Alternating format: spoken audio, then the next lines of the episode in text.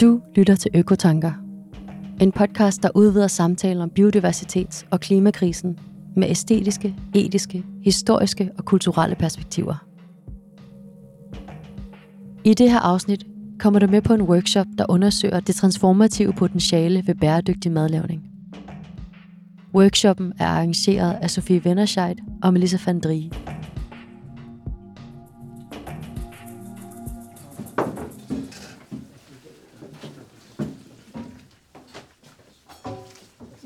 Vi er hos Kitchen Collective i Kødbyen i København, hvor 12 mennesker fra forskellige områder og discipliner er inviteret til at lave mad, spise middag og udveksle idéer på en fredag aften. Celebrating the Transformative Kitchen, that's the title of our workshop. And the purpose of this workshop is really to rethink what pleasure means in times of climate crisis. So we cannot just eat what we want. We have to think about it. What does pleasure mean today? How can we enjoy food when we know that the environmental footprint of food is increasing? So we really have to think about it. So what does it mean to enjoy food today? We decided to create a participatory experience where people, strangers, come together and cook together. Really, we wanted to bring attention to bodily behavior and interactions and different kind of sensory encounters to enter into new kind of relationships with food. And that's why we called the workshop Celebrating the Transformative Kitchen, because the kitchen is important, the feast is important, the food is important as well, and the community is important. So there are really many aspects we want to bring together. And the 12 participants are going to cook 6 dishes together. And this menu was created by Takashi Saito, a wonderful chef. And each dish has also been thought of in relationship to the ingredients, the stories behind the ingredients, where they're sourced, maybe some of their ritualistic meanings or symbolisms.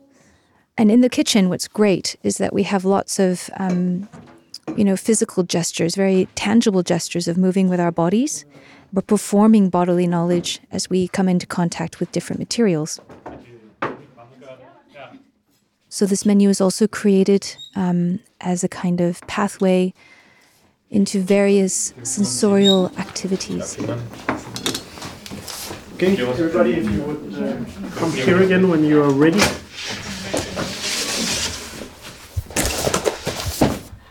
You'll do 4 to 6 dishes. It's fairly traditional Japanese, heavily inspired by a cooking style called the shojin ryori, which translates to the enlightened kitchen, and it's the cooking style of Buddhist monks in Japan. They have all these kind of archaic rules where you always have 5 colors, 5 tastes, and 5 cooking methods. The menu is a rice porridge, which is called the nana kusagayu, which translates to 7 herb porridge. And it's a dish that you would often eat in Japan after New Year's, made with 7 herbs always, because 7 is a lucky number in Japan. And then we have a seaweed dish with the raw seaweed, straight out of water, just washed. And then you're going to do some mushroom gyoza dumplings. And then you'll do a dish that's called agedashi tofu. And then there is a soup. And then there's also a small dessert. My name is Sophie Wennerscheid. I'm a literary scholar working at the Department of Nordic Studies and Linguistics at the University of Copenhagen. And right now I'm a humanities fellow at CAPE, the Center for Applied Ecological Thinking. And when I started my work at the center, I got the idea of doing something with Karen Blixen's famous short story, Babette's Feast. So I wanted to kind of reenact this short story, because my research is on food in Danish literature, and there Karen Blixen's story plays a very important role. But I was kind of unsure, okay, how can I perform this wonderful literary text. And then I meet Melissa, and we developed the idea together. My name is Melissa van Drie. I'm a researcher working in sound studies and sensory studies, and I also work on histories of performance and how we stage knowledge. I'm very interested in how listening and sound are ways of knowing the world and how we make our worlds through sound. The kitchen is a really important, familiar space that we don't pay attention to. Sound is ubiquitous. Kitchens and food rhythm our lives. It's the vibrational kind of matter that keeps us together. And we have to learn how to open up space to begin questioning these changing ecosystems. And with this workshop, having this common space together is a start to see how the kitchen can actually function in this building, opening of questions. What does sustainability mean, and what does it mean to eat climate-friendly today? And coming back to Karen Blixen's story, I mean, there we have this French cooking culture on the one hand, and we have this frugal, anti-pleasure food culture on the other hand. And of course, we do not want to fall back to this frugal, grumpy food culture. But is there a possibility to eat more sustainably, to eat more frugally? I mean, there is this concept of eco-frugality. And that was also one important question, to me at least. Is this a concept that we can rethink in a way that we prevent the collapse of our planet? We have two bowls of rice here. The core of Japanese cooking, always cold water. So what you do is you both massage it a little bit and you rinse it. We're gonna do it 3 times. The first wash is the most important one. And already now, if 2 of you would come forth to volunteer to wash the rice. So when you wash rice, you use a lot of water. But the first wash, you use less water. If you come here, turn on the sink. Turn on. And stop now, maybe. So in the beginning, you use just a little bit of water, and then you make kind of like a claw and do a circular motion. And the idea is that you use less water, so the rice has contact with each other, and they kind of grind against each other. Herbs. We have a nice mix here of different herbs. Again, 7 is the important number because it's a lucky number in Japanese culture. Japan is Japanese cooking has a great many rituals, and this dish, nana kusagayu, 7-herb porridge, also has some rituals attached to it. When you cut the herbs now, it's important that you make an audible thud on the cutting board. And the reason why you do this in Japanese thinking or cooking is that it drives away the bad spirits. So it's important that the sound is really loud and audible. And from a more technical scientific explanation, it is that herbs, a lot of times they release aroma and flavor when you cut it, like that, or even when you smash it, right? So there's both the superstition of why she do it, and there's also the more logical explanation. One of the keys to making this ritual is the sounding, about how you make sounds through the chopping. So it's about intention, being with silence, and thinking about bringing health to yourself and to others. It's about warding off bad spirits. So we're going to chop in order to do this.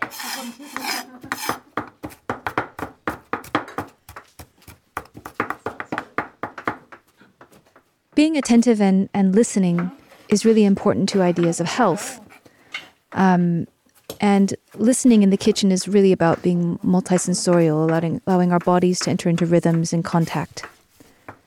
So I wanted to read a quote from the Korean Buddhist monk Jiyong Kwan, who is a chef cooking all vegetarian food. In this quote, Kwan talks about different concepts of what it is to sense in the kitchen. So here's the quote. The tongue is only one of the senses. All the senses must move. Body, feeling, perception, intention, consciousness. End quote.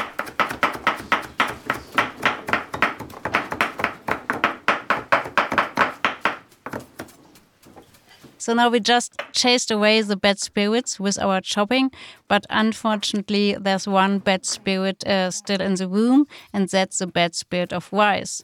We really made a lot of efforts to create a dinner that meets our sustainability criteria, but we didn't succeed completely. So we wanted to make this wonderful dish, the 7 herbs porridge, and it's made with rice because rice plays, of course, a very important role in the Japanese kitchen. And we included rice, although we know that rice is not sustainable because rice needs about 30% of the fresh water resources, and it's also responsible for about 10% of methane emission. But that's a kind of compromise we very often have to deal with when we want to cook environmentally friendly. And I think that we have a lot of connections to rice. We have this kind of these traditions with rice. So it's very hard to think of giving it up. It's hard of giving up, but when it comes to meat, we succeeded. So we have a vegetarian dinner, but it also shows that we still have to learn a lot and find better alternatives to a lot of ingredients. And one of our ingredients that we chose was to bring in a product called Tempeh, and that Takashi brought in Tempeh. And this is a brand based on mycelium, which was a kind of substitute for meat. So throughout this workshop we also put tofu next to this new kind of a patty. It's wonderful texture. It's almost like a quinoa patty, but it's made out of this kind of mushroom base, the base of the mycelium fermentation. And it's a product that was developed by people working here in the Kitchen Collective, 2 wonderful young women. So when we prepared it, when we organized it, so we met a lot of wonderful people who all in a way contributed to our workshop. Cool. Well, let's move on then. Right. Hop. Change the scene. Let's go. Now we're back over there. Yes. Okay. So we'll do vegetarian gyoza. It's both fried hard at the bottom and steamed with the water when we finish it. And the ingredient list is fairly simple. It's mushrooms, ginger, garlic, soya, sesame oil. And this is something that adds to the umami. It's dried shiitake powder and dried seaweed. And the Japanese kitchen has a great many things to teach. Well, gave me lessons as far as how to make things taste better and how to look at all these underutilized food sources like seaweed. The seaweed that we have today is all local from the northern part of Denmark, and it's a really important food source for the future because it has the great ability to bind CO2 from the atmosphere. So seaweed is actually CO2 negative. It really has a lot of potential. And just here in Denmark, we have more than 400 different species, of which my supplier forages 25-ish, depending on the season. And it's, of course, high in this umami, but flavor-wise, it ranges from truffle to floral to herbs to licorice to all kinds of vegetables. And it's just super important food source and a super important subject.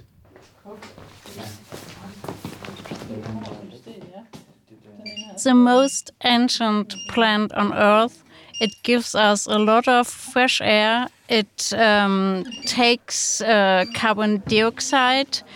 It smells and looks fantastic. And it's so unfair that we speak about seaweed. I mean, it's not a weed. We really should talk about sea vegetable or ocean vegetable. And it's really not understandable that people in Denmark or in whole Scandinavia, that they do not appreciate seaweed. I mean, in earlier times, at least they used it as kind of nutrition, a fertilizer for their fields. But then they forgot about it. And it's only recently that we got aware of that seaweed is a kind of superfood. I mean, it has a lot of vitamins, it's nutritious, and it's of course very sustainable. So it's a perfect food, and we should just eat more of it.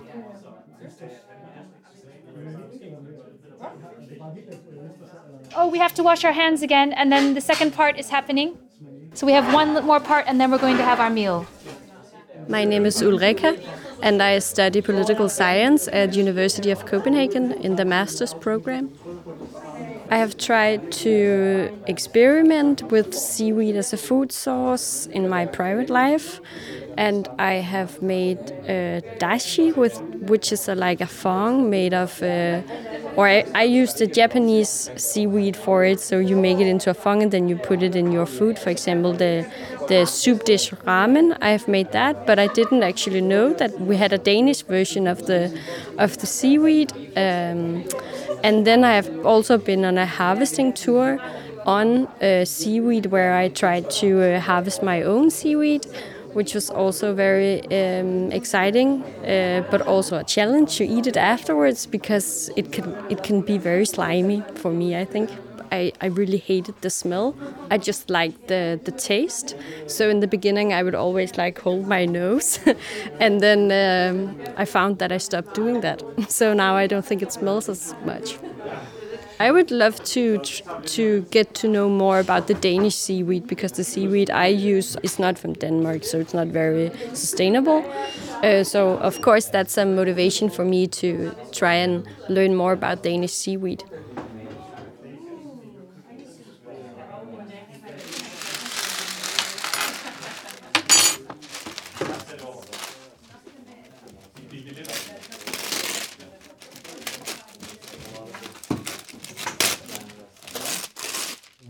Gyoza dumplings.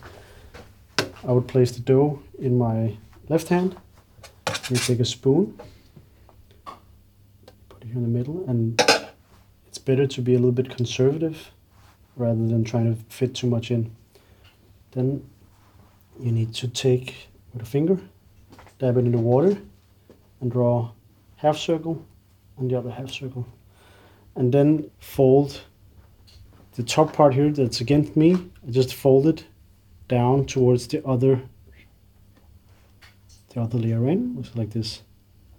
And then you can kind of squeeze the top like this. Mm-hmm. And then when you set it, it's important to put it on its butt a little bit like this, so it has a wide frying surface.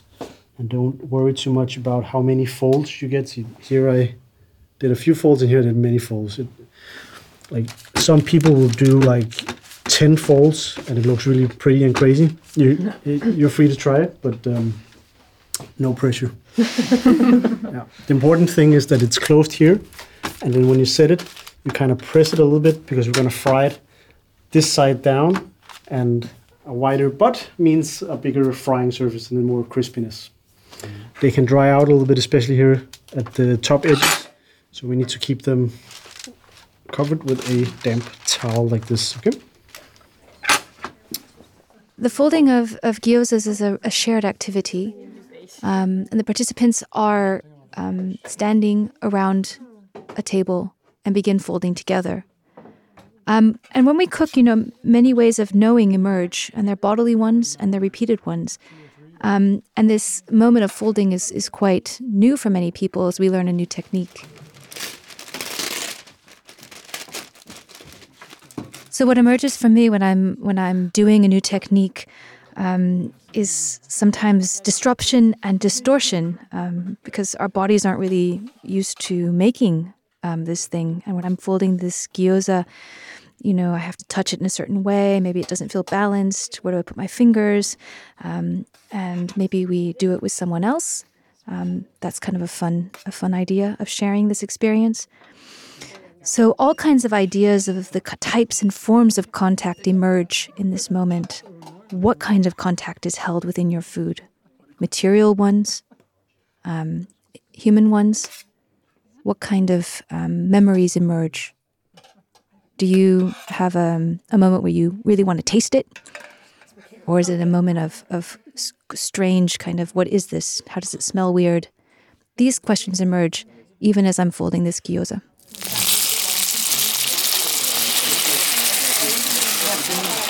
So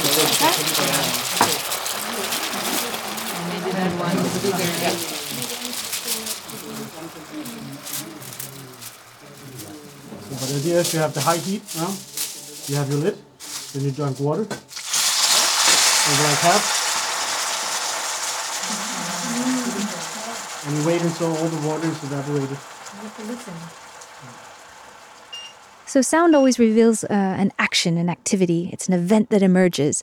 And the gyoza, frying of gyozas, is quite particular because we use our ears to actually know if it's done. So we have a lot of chops in the kitchens. We have bumps, bangs, crunches, smashes, and taps.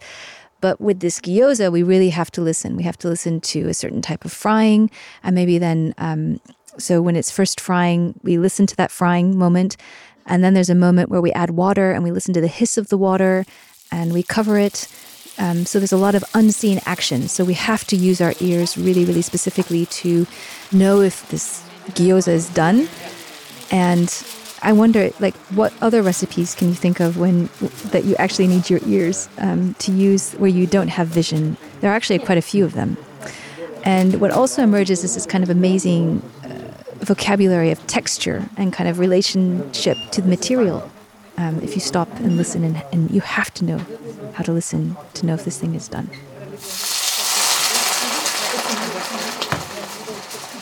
And we'll come down here. Oh, yeah. We're going to do the seaweed at the same time. Now this seaweed is actually for our dessert. This is kombu. It's from Sjællands Odde, and we fry it at high heat, and it kind of like puffs up, kind of like a pork rind, and it should get like these nice bubbles at the top. Transfer it here to drain it off, excess oil, and then we dust it with a little bit of sugar and dried kombu or oreweed, as it's called in English, has this wonderful licorice flavor, and the sugar also helps amplify that flavor note. I did not grow up by the seaside, so seaweed has this kind of exotic touch for me, and I was always fascinated by it. I always considered it as a little alien. So eating it is a strange idea to me. It's almost like, are you allowed to do that? It's not discussed at all. But more, should we do that? I'm Stephanie Heine. I'm an assistant professor of comparative literature here in Copenhagen. But it's funny because, you know, we have so much coastal area in Denmark. And, I mean, of course, there's the places where the water is contaminated and stuff like that, but seaweed should be a resource in the same manner as mushrooms, where you could just go into the wild and forage. But so there is no... Seaweed is harvested in the wild. No one grows seaweed in underwater fields. Yes, or no. So they actually grow it on ropes. They have these thick ropes that they impregnate with the seaweed spores, and then they, you know, throw it out in water on a line, and then the seaweed grows from the rope. Det ser rigtigt ud. Den kan godt være lidt varmere, men den er rette spor. Og så når I har den her, der ligger så rammer olie på toppen, så det går lige lidt. Den ligger sådan her og vende lidt, og så lige vende den om. Så det olie, der ligesom ligger på toppen, det kan ryge ned. Og så tager man bare en lille smule salt og sukker. Ja. Og vi tager bare de store stykker, ikke? Ja. Vi kan også kvartere dem hele, og så kan vi knække dem senere. Ja. No, we're going to, you should open it. So, very important, you make a dipping sauce for gyoza that's soya, and then you you season it with a little bit of vinegar, and then this natural bottle here is called the agayu. It's a chili oil, and press with your finger like this, and then out just comes a few drops of honey. It's very strong, so it's also very good. And then you have the soya dressing, and balance it with a little bit of vinegar, so it's not too salty, and then you add chili oil to your preference. It's just the one bottle here. You just make it straight on the plate. Okay? How many each? You take one or I did not count. If you go a little bit conservative here in the beginning, and then let's see where we end up. Yes.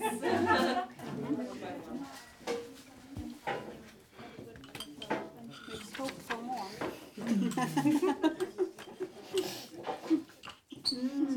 Take break.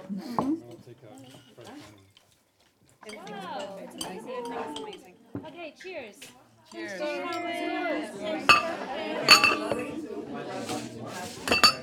My name is Sarah Strunge, and I work at a small environmental organization called NOAH, where I work with supply chains and companies and lots of other things. I think a lot about food in terms of culture and in terms of climate change and systemic change, and I think food is a great gateway to understand a lot of the issues that we are in. I mean, agriculture takes up it's the third most polluting industry in the world, and yet it's the most important part of our life. We need food to survive, and it's a part of pleasure. It's a part of coming together and having dinner and having conversations. It also food is really a way to create community, and I think this workshop is an amazing example of that, and how can we use different ingredients to have new conversations, open new topics, and I think I want to do more of that, in my activism as well, my work as well. How can we cook together instead of serving people? Just let's come together and cook the meal and talk about where did it come from.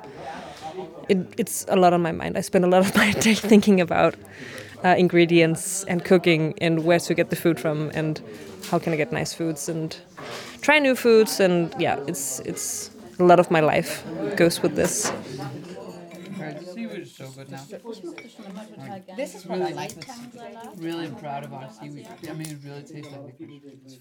Did you make it? I did. Yeah, some of it. Thank you. My name is Steffen Krejberg Knudsen. I was invited here. I'm from Bloom Festival of Nature and Science, and quite overwhelmed in a positive way that it was such an engaging workshop that I got to cook with other people, many of whom I have never met, which is a very communal thing, which you normally only do with people that you know intimately. And it's been festive, but also really bonding kind of experience, but in a good way. And I think that speaks for the transformative potential of cooking, and yeah, trying to get out of the private space of cooking just for yourself or your loved ones, and try to build new ways of cohabiting space and doing it with food. I think I was equally affected by processing seaweeds that I haven't cooked with before, and folding gyozas, which I didn't have any experience with earlier, and finding out, okay, I have a knack for this. I can fold beautiful gyozas, and I think the fun part of doing this on a Friday evening is to get out of your own element and into a completely new one, and find out that, okay, I can just get into this space and find out what's happening. So it's now time to conclude this this wonderful evening of cooking and eating together. And for me, this has been about really connecting in different ways and learning about different kinds of relationships. And for me, that has to do a lot with listening, listening to each other, standing back and having different types of conversations, working with our bodies and nonverbal forms of connection. and learning about all kinds of different ways in which we are transformed through both ingredients and talking about them and these sustainability questions. And I wanted to conclude with a quote from Anna Singh and her book, The Mushroom at the End of the World, from 2015. And this is definitely part of this feast that Sophie and I created with Takashi's help. Here is the quote. Our daily habits are repetitive, but they are also open-ended, responding to opportunity and encounter. What if our indeterminate life form was not the shape of our bodies, but rather the shape of our motions over time? Such indeterminacy expands our concepts of human life, showing us how we are transformed by encounter. Thank you. Yeah, yeah. Yes. Kitchen Collective. Yes. And this guy.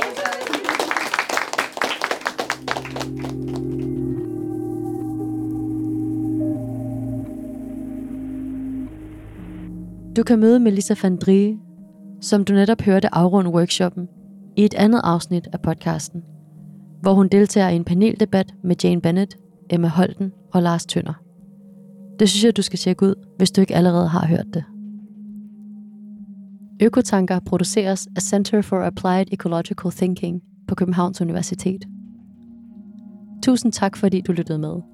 Og hvis du kunne lide, hvad du hørte, så del det endelig med andre.